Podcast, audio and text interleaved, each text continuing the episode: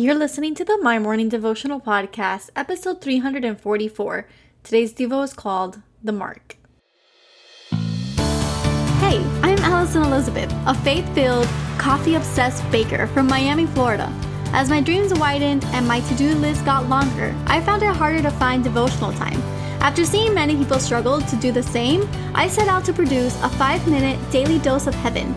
This is the My Morning Devotional Podcast.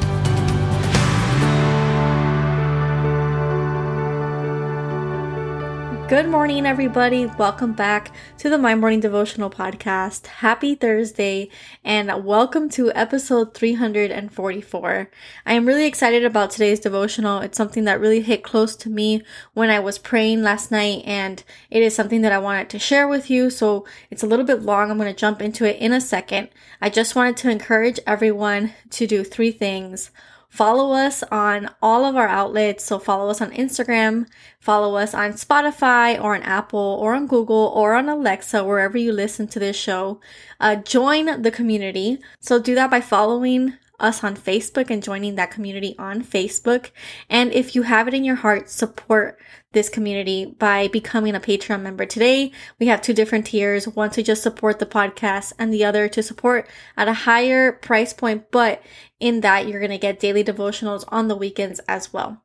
So follow, join, support.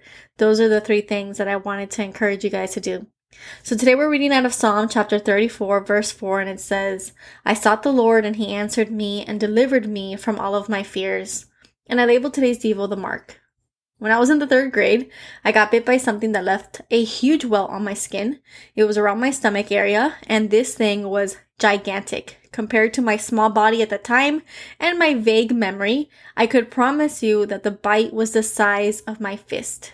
My parents took me to the doctor to check it out, and they told me that it was most likely a spider bite.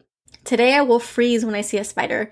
I am absolutely terrified, and maybe it's because I have this mark on my body to remind me of the time that I was petrified to think that one bit me without me even noticing. I mean, could there be a spider in me now? I remember being so scared at that time because I still have a scar from that bite today. Now, five years ago, I was driving home late at night and I had my roommate on my phone on Bluetooth and it was dark outside and from the shadow came a spider crawling on my dashboard and I have screamed for my life, tears rolling down my face, all of the waterworks. You know, today my body sends shocks of adrenaline when I see a spider, something so tiny. I tell you this story to paint a picture of what fear can do but more than fear, what trauma can do. You see, if you're new to this show, I want to explain to you that uh, about a month ago, I mentioned that my father had a, an episode, a relapse episode, and unfortunately, he hasn't gotten better since this last time around. And what you need to know is that he battles a narcotic addiction, and it's been a roller coaster of a decade. I've tried to help him, but this last relapse has left me a little bit defeated. So every so often, I call him to see if he wants help, and his answer is always the same don't worry about me. Now I think, you know, how could I not? What if one day the police knocks on my door? My fears keep me from living in the present and living in the joy of today. And I always have him in the back of my mind. He left a mark on my heart, like the mark on my skin from the spider bite. And I'm always on edge, waiting for a spider to appear from the darkness, or waiting to hear bad news my, from my father. But it's on days like today that I can fall on my knees and I can praise my wonderful Father in heaven. I can cast all of my worries, and like this verse says, He will deliver me from all of my fears. You know, I don't know if you're battling sickness, infertility, career change, a season of singleness that seems to never end. Whatever fear you have, whatever timeline you have set, whatever future you're trying so hard to prevent, it's not up to you. And we all have these marks somewhere that remind us of the past.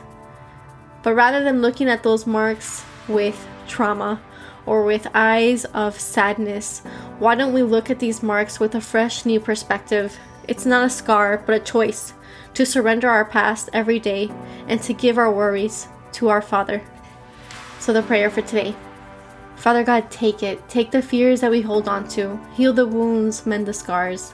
Lord, we surrender our fears, our worries, our timelines to you. God, we pray for a beautiful day, a healthy day, and a day full of purpose. Give us this day our daily bread. We love you with everything, always and forever.